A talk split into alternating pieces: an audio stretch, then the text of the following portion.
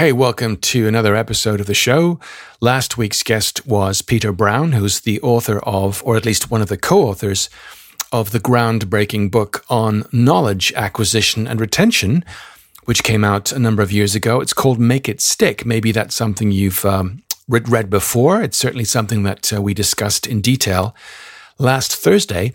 And why does that matter? Well, because we're revisiting the same subject again this week which is helping your clients not just to acquire knowledge, that's the easy bit, but to actually retain that knowledge. And this week, for that reason, I'm speaking with Lawrence Schwartz, who is CEO of Trivie.com. And that's an interesting story for a couple of reasons. One, because Lawrence and his team launched a game on the App Store a number of years ago, which has been downloaded millions of times. And the other reason is because Peter Brown, last week's episode guest, was one of the contributors to the, if you will, the, the thinking behind how Trivie.com works.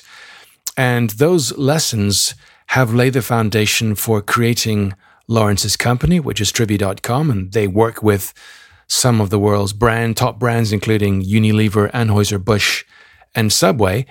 And they do so by using technology to retain information longer through personalization of learning, gamification, and lots and lots and lots of retrieval practice.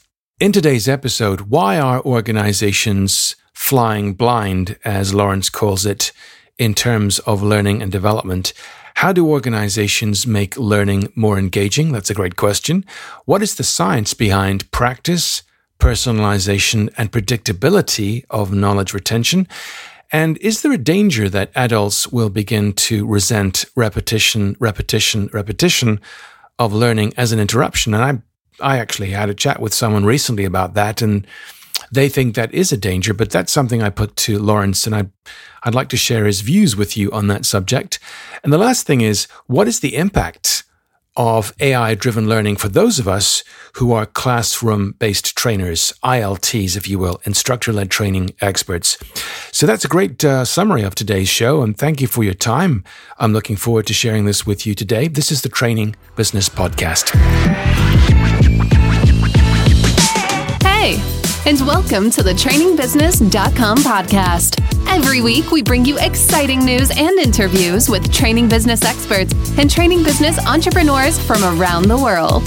Thanks for tuning into today's episode. Here's your host, Mark Garrett Hayes. Hey, welcome to the show. My name is Mark. It's Thursday. It's another episode of the show. Every single Thursday, we have an episode of the Training Business Podcast. If you're someone who makes their living either by working in corporate learning or simply are self employed, working as a learning consultant, a trainer, a facilitator, this is the show for you because I know exactly what uh, you're going through. I've been inside corporate learning as a learning and development manager in a previous life.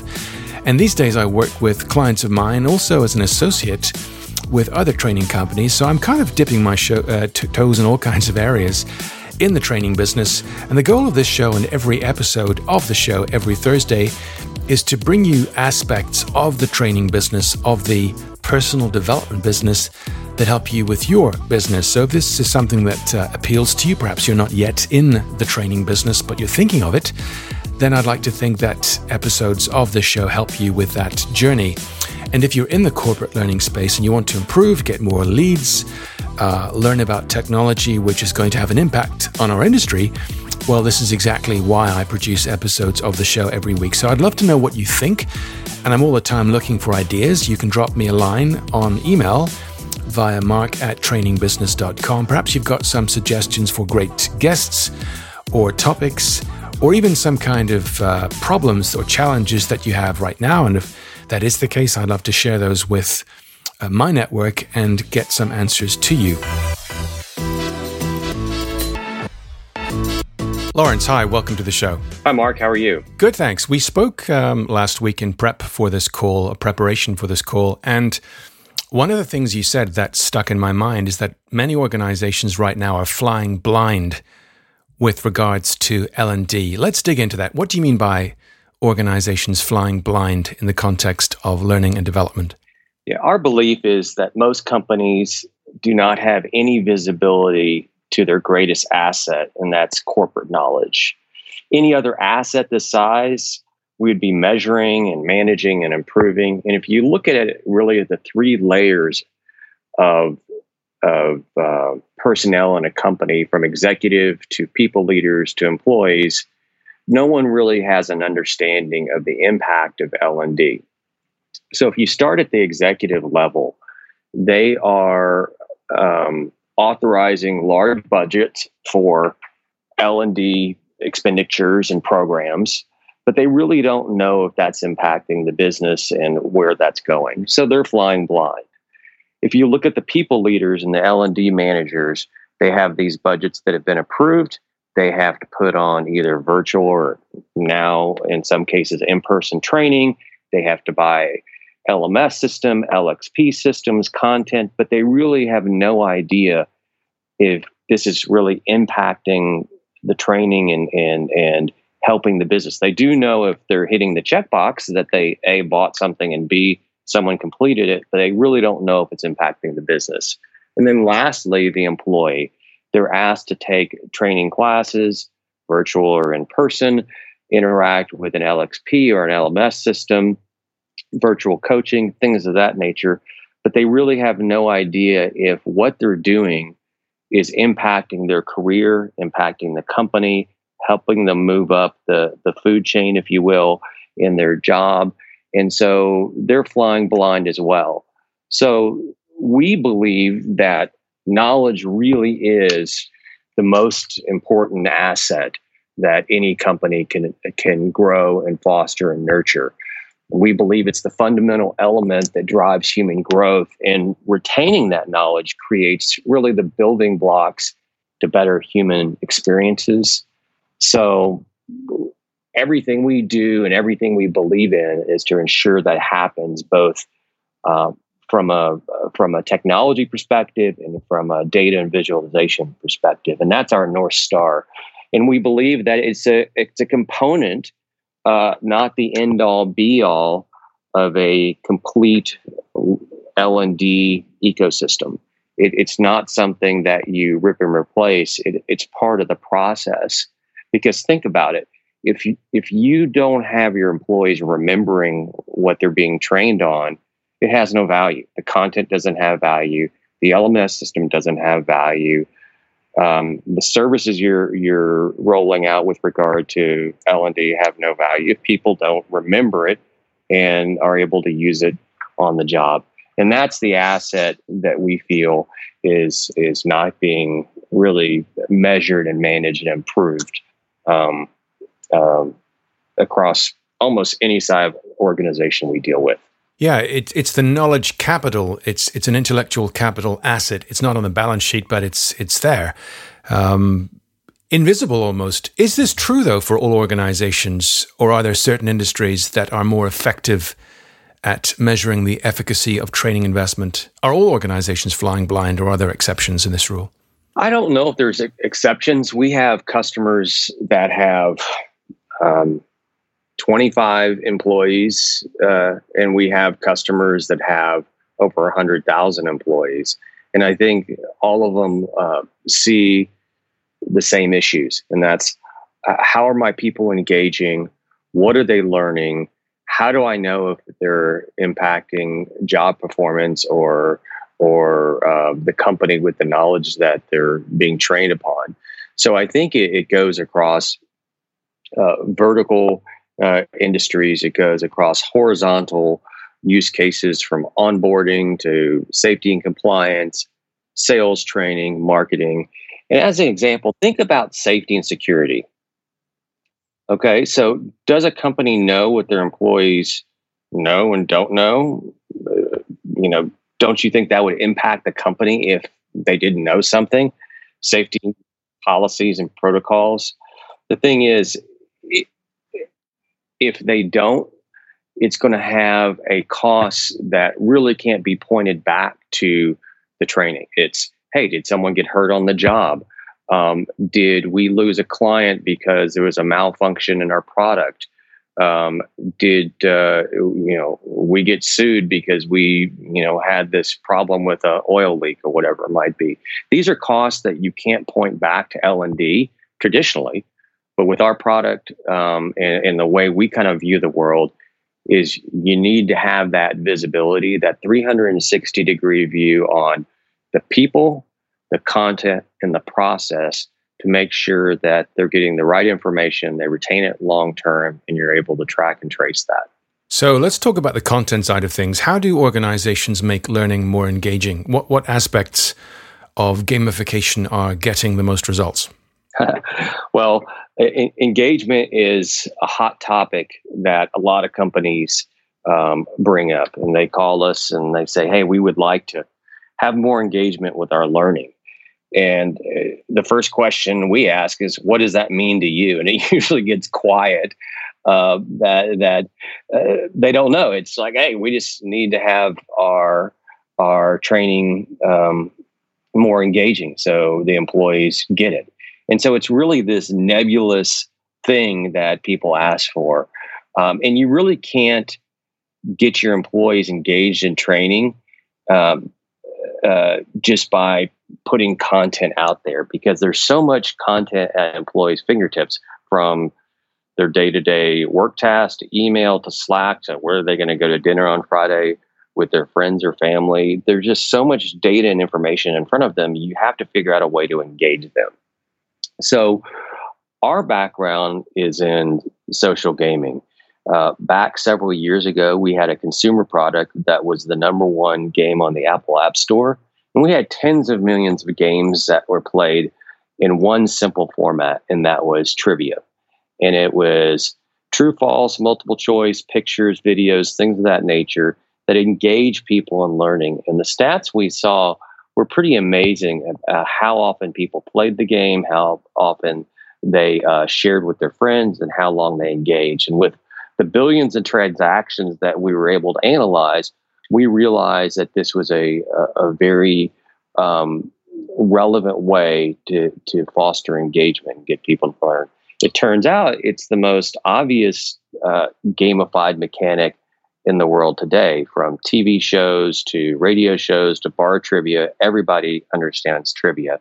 And if you take it a step back and you look at what happens in K through 12, through higher ed, corporate learning, medical school, law school, there's always some type of quiz or assessment or a test along your learning path.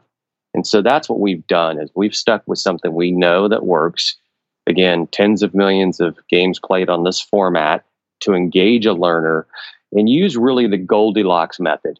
Not too much, not too little, just about right, where someone can hop in, engage with the product, the system starts learning about uh, their strengths and weaknesses, and then they can hop on and, and go about their day and continue their flow of work, if you will. So, this all sounds, I would say, almost deceptively simple, but it's not. There's a lot of science and technology behind this. Um, and when we talked last time, we spoke about the influence that the co authors of Make It Stick had on, for example, the retrieval practice engine behind your software. And that was uh, last week's guest, in fact, Peter Brown. What is the science there? For those of us who are perhaps not technologists, because there are a couple of things going on here. We've got um, retrieval practice, we've got spaced repetition, and I think you said the interweaving of different topics, varied content types. Can we give give, give people listening an example of each of those? Sure, abs- absolutely. And I'd like to take a step back, if we could, to that last question about engagement, because so many people ask about that. And there was a couple other points I think might be relevant. Um, it's not just like a trivia game or a build a village game. I think it's about the multiple modalities, the way people learn there's obviously the gamification, and we we view gamification as kind of marshaling someone through a process, not really um, a, result of you know building a village or being the number one score in your company. It's it's really engaging a learner and h- how do I get them through a process of learning where they can see some result. The other is a personalized experience.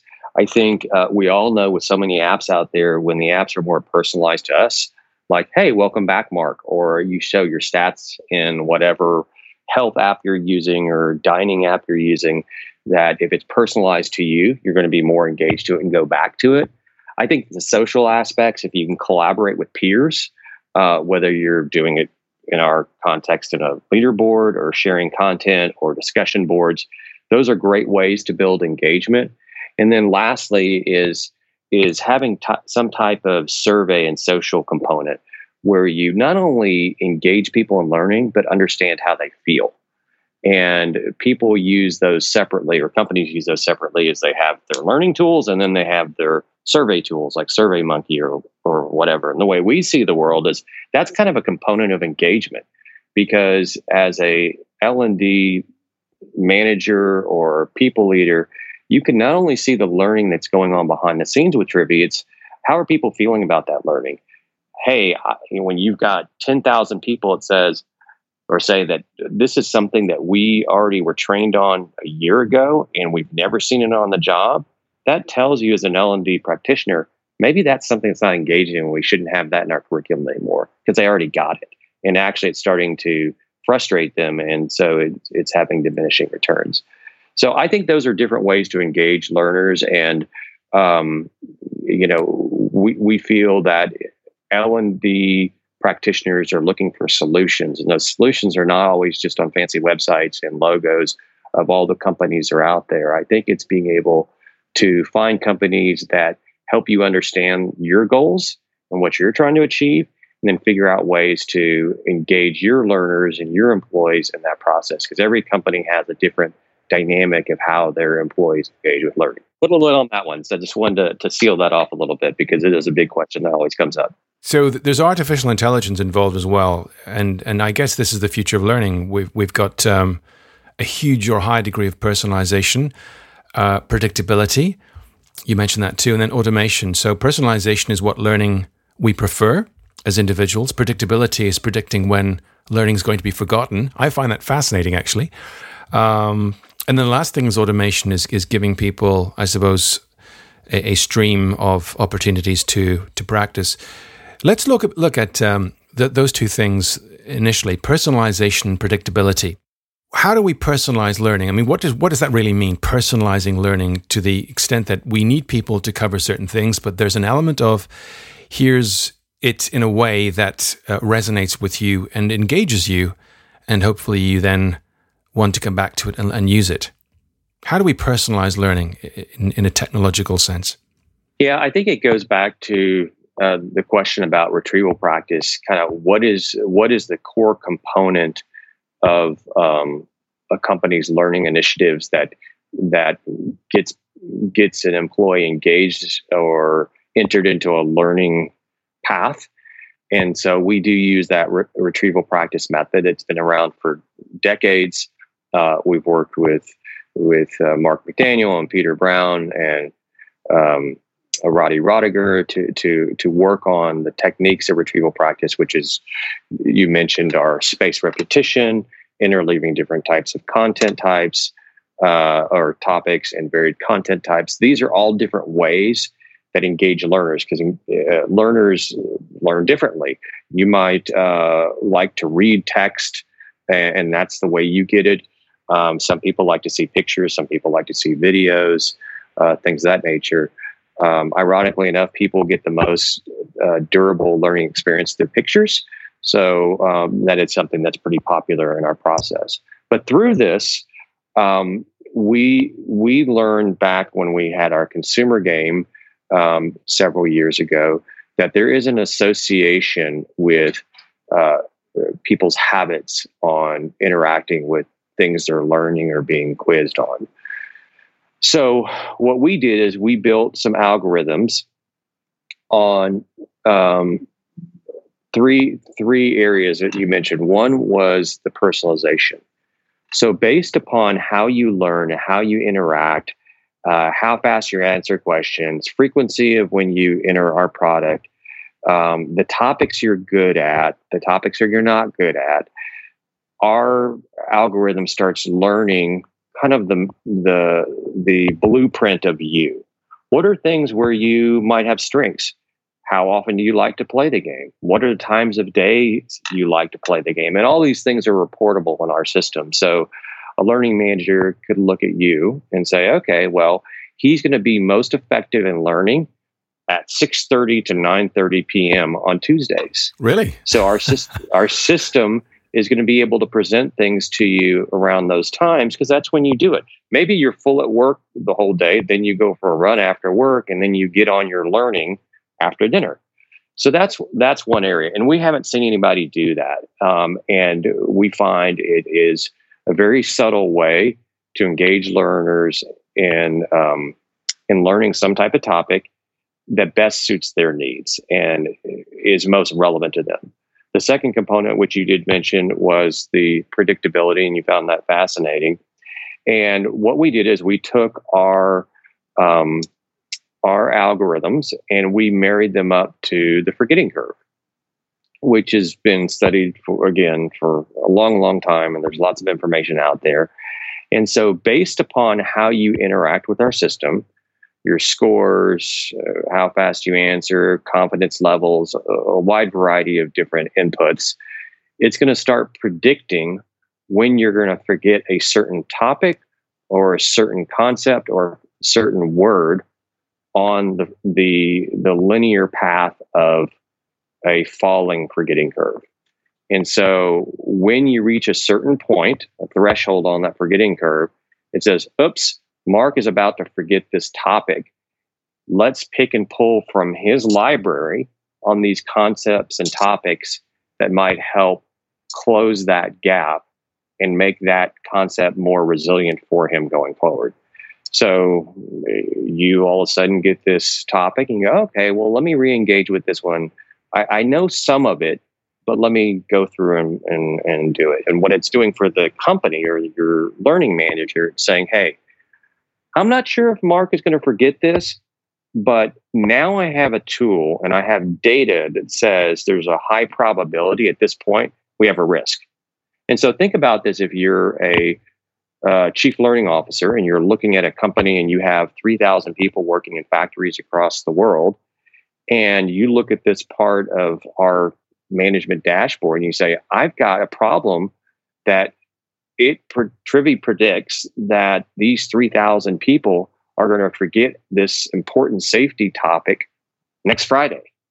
That's a problem. So, yeah. So, okay. So let's say the algorithm isn't 100% accurate. It's off by a week or a month uh, or a day. That's okay because now you have insight that, you know what, we need to address this. Let's send out a PDF. Let's have a video conference. Let me have our safety uh, managers make a video to send out to everybody, or let's send out some more trivia games. So now you have all these tools already, uh, uh, you know, in your company that you can use, and you can pick and pull components that can attack this issue that may be a problem. And the last component that you mentioned in our product is the automation. Is that we try to lessen the burden on learning managers to always go out and take action and force learning down to their employees. They're already doing so much with so little and um, are trying to figure out ways to be more effective and impactful. And we decided to, to take some of that burden off their hands and say, look, we've got this retrieval engine, retrieval practice engine. We've got this AI. We've got this predictability. Let's automate that for you. So all you have to do is set it and forget it put in your employees. What content is it going to attack? When do you want it to start? When do you want this to end, if ever? And hit go. And what's going to happen is it's going to reach out to Mark, send you an email, a push notification, you get the app, uh, or you can get it on your desktop. And now every time you interact with the system, it's going to analyze based upon retrieval practice. It's going to analyze based upon the predictability and the other algorithms and it's going to say, okay, we're going to space out this learning to Mark based upon this automated cadence.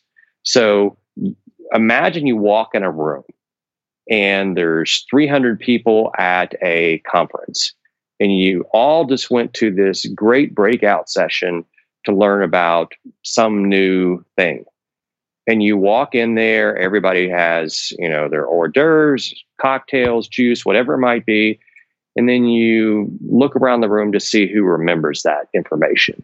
chances are some people probably already forgot it. They were just ready to get to the buffet or the hors d'oeuvres.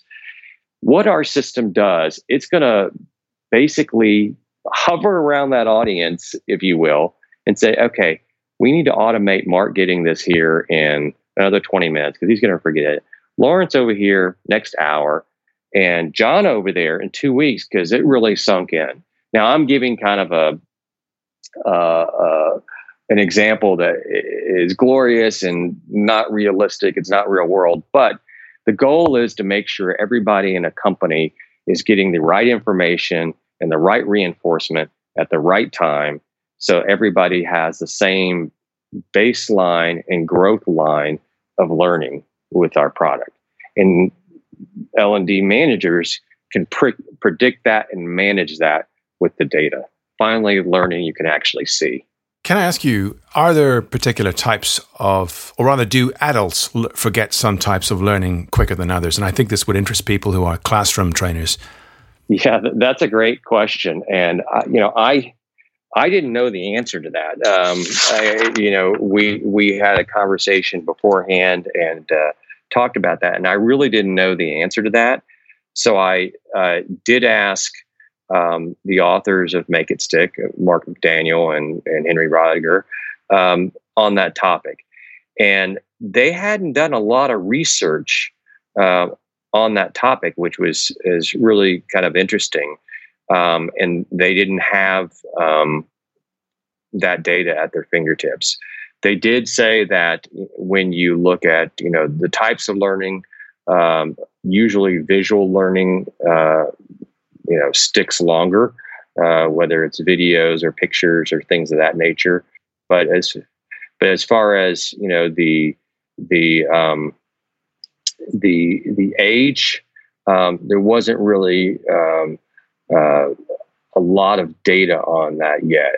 I think the the you're really talking about the forgetting rate of, of information, and so uh, what they shared with me is that the the way the information is organized is going to have the most impact regardless of age. So um, so if the information is organized in the right schema during the learning, whether it's digital or whether it's in a classroom, uh, and then you have the reinforcement of a retrieval practice cadence and process, that's where you're going to have the most durable long term association and, and memory of a topic. And it's not only memory; it, it's usability of the information, being able to to pull it out of your memory, out of your out of your brain, and take action on it, and never forget it. Lawrence, I have to ask you: Is there a danger that adults will begin to resent all this repetition and and learning interruption, even if it's the optimal time based upon the uh, engine's analysis of someone's individual needs? Mm, you know, I, I don't know. I mean, if if I mean, let's let's look at the different type of learning products that are out there. There's everything from Coursera to LinkedIn Learning. Um, you know, uh, Degreed. There's lots of learning platforms out there that adults, young and old, are engaging with, trying to learn. And these are, you know, just three examples of different formats, although they do have some similarities. So I don't think there's any resentment with that. Um, and I think if you work for a company, um, you you want several things. You want to, uh, you know, you want a, a, salary or uh, an hourly rate that you can pay your bills. Uh, you want to do a good job, hopefully. Uh, you want to get along with your peers, and uh, you probably want to be able to learn new skills and progress along the way. And so, with that, if a company can offer you tools to satisfy those things and, and help along that continuum, I think uh, people are going to be more receptive to it. I think the issue is time. Uh, there's only so much time people have to learn uh, in a work week, and and now, I mean, it's hard to define a work week uh, with all the Zoom calls, and virtual meetings. You know, I've talked to so many people, both uh, in our client companies and also L and D professionals. It's they get up in the morning. It used to be coffee with family, workout, walk, run, whatever it might be. get to the office, have their meetings, collaborate in the hallway with people, uh, whiteboard sessions, have an hour long lunch, go do their thing, get in their car, drive home, or whatever. Now it's they roll out of bed, they put on a dress shirt, sit in front of their computer till seven o'clock, and look up. It's you know time to have dinner with family, and then get back online probably. And this is not for entrepreneurs and and and leaders. This is like uh, from the lowest level employee down or, or up. It's it's it's really hard to have a, a productive workday when you have so many meetings back to back. So what we found is not to be intrusive. If if there is a learning process that's going on, we try to make it fun and engaging and quick so people can get in, get out, and go about their day. But the data that we pull out of that whole experience has um, you know significant meaning not only to the, the company but also helping the individual as they go through their learning journey inside that company. Does this represent a death knell for classroom based training or even ILT, instructor led training? You know, I don't think so. Um, you know, we have a, a, partner that we work with right now, uh, PSI Online. They do proctor led training and, and do a lot of different types of classroom training. And our product is a component of that. Um, if you think about classroom training, it's very similar to digital training. Um, digital is just a, I guess, a modified version of classroom training. Instead of a instructor, you've got a curriculum online that you follow through, and that's why so many of these digital training platforms have people in them and, and, and visuals of human beings going through different things and visual instructors and AR and VR and all these things. I think that um, what we do is we help close that learning loop, if you will. So someone signs up for a class, they go to the class, um, they either enjoy it or don't enjoy it. And at the very end of the class, they have the ability to now continue that learning on this kind of virtual automated schedule uh, where they can play games. And we know, based upon the gaming format that we've had for several years and all the millions of people that have played it, the gaming format works and it's engaging. So I think that you don't have a one size fit fits all, whether it's proctor led or instructor led or or any other type of training. There's not like one silver bullet. There's lots of different components to the whole ecosystem of learning, and I think helping people remember what they've learned is key. And as I mentioned before, knowledge we believe is the fundamental fundamental element of the whole learning or absorbing that knowledge is the, the fundamental element of any learning path, whether you're in grammar school, high school, trying to get a medical degree, or you work for a company. If you don't remember the information uh, and you don't know where you stand with it, then it doesn't have a lot of value. I've had a conversation with a few people about this, about the direction we're heading in with learning engines that learn not just uh, or teach us things, but they learn about us as as they're teaching us things. Are we heading in the direction where we or corporations we work for know so much about the people they hire that they begin to learn about whom not to hire based upon their ability to retain information uh, and and to use the information? I know this sounds almost paranoid, but uh, you know that's uh, that's a conversation I've had a few times with people saying, "I'm not sure I want to know I'm not sure people should know how much I know or how little I retain because it makes me look like I'm not really good at learning and acquiring and, and retaining things.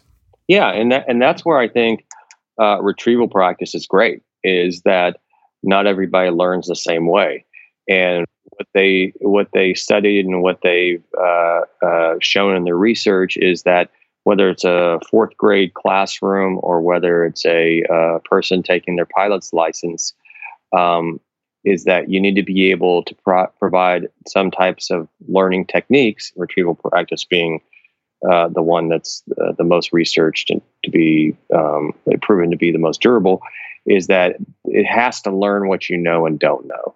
So I think if people are, are paranoid about learning, um, that they just need to relax a little bit because it's it's the way that the human experience progresses is you have to learn. And if your company is sensitive to your sensitivities, then they're going to look for technologies that help aid and foster the different types of learning technique or different types of learning technologies out there. And like I said, retrieval practices is a great one. Uh, you know, aside from the space repetition, it's going to you know interleave the the concepts uh, back and forth, so you can associate what the what the topic is, not know it um, empirically. So, for example, um, let's see. Um, let's use a baseball example. So maybe interleaving content. Um, uh, if you go to a batting cage and you take, uh, you know, a bunch of fastball pitches, curveball pitches, sinkers, sliders, all these different types of pitches, and then you go out into a, a baseball game and you get one of those pitches, you're going to be more accustomed to seeing it and being able to act upon it and making contact. That's very similar to uh, retrieval practice and, uh, and in this case, corporate learning is that you're learning different ways and different concepts and you're interleaving these things together, not being tested on just one thing, but they're all kind of intertwined. So when you are on the job and you are seeing that pitch, you recognize it and you go, okay, I can handle this. I can do this. I can do my job. You may not even realize it. So that's one of the things that's great about retrieval practice we are seeing, and you see this with all the people you talk to, and it's been around for quite some time, is employee profiling. And it really um, started with all the, the testing techniques that came on for, for new hires about 10 years ago.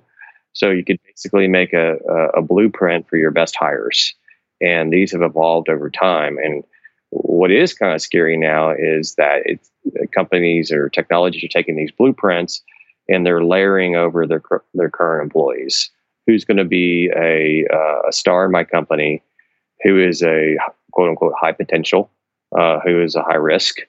And that's I believe, and a lot of people believe that's not always accurate. Uh, some people are better in certain situations. That's just the way it is. Um, so there are a lot of technologies out there that are profiling tendencies and um, uh, personalities that may fit or not fit or be strong or weak inside of a company. We don't look at our product like that. We look at it as, hey, whatever you're doing in learning, it doesn't matter if it's compliance content, sales training, um, you know, onboarding new hires, any type of training process you have, any type of modality, whether it's in person, whether it's virtual, whether it's through an LMS, we would like to be inserted in that process, usually towards the end, to help make it stick. And we have a bunch of cool things that help make that happen and a gamified environment that's short, quick, fun that we know people like and produce the data uh, both in app so you can see as a learner how you're doing and uh, as a company you can see where you have strengths weaknesses risk opportunities and uh, we found that's just a, a, great system to help reinforce, again, the most important asset that we believe every company has, and, and that's knowledge. Well, the people and the knowledge. yeah. right, right, right. Of course, the people. The, yeah, the, of course. the knowledge from the people. exactly. Of course, yeah. Yeah. And, uh, and it's just shocking that, you know, most companies uh, don't have the vis- visibility on that greater greatest asset, you know? So, um, that's what we do. Okay. So, um, Lawrence, where can people find out more about you and, and Trivie? Yeah, uh, pretty easy. Um, would head out to the, to the web, um, trivie.com, T R I V I E.com. Um, we're also on LinkedIn. We're always accessible and um, usually get back to people pretty quickly and uh, have lots of great case studies and, and use cases that we're more than willing to share and uh, help people figure out um, you know, they're they're learning conundrums, if you will. Okay, brilliant, Lawrence. Thank you so much for being my guest today on the show. All right, Mark. Thank you very much. Nice talking to you.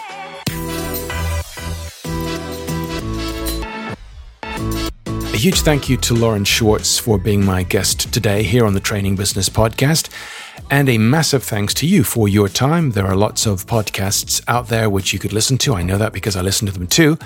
But you've taken time today to listen to this one, and for that, I'm very, very grateful. I am sure, as I said before, the interview today that you've got some great ideas for episodes and content. So please, please keep those coming. And can I ask you right now to click on subscribe because that subscribes you to the show. It doesn't really cost you anything. In fact, there's no cost at all, except a couple of seconds of time. But that means a lot to me and the people behind the show because it helps to bring the show to the attention of other people who will find value in what we do each week. If you've got suggestions for content guests, anything at all, please drop me a line, mark at trainingbusiness.com. You'll find episodes of the show on your podcast platform of choice Apple, Stitcher, Spotify, and many, many more. Whatever that is, I look forward to your company on that platform again next Thursday. Until then, keep training, keep selling, keep looking after yourself and your loved ones. Catch you next time. Bye for now.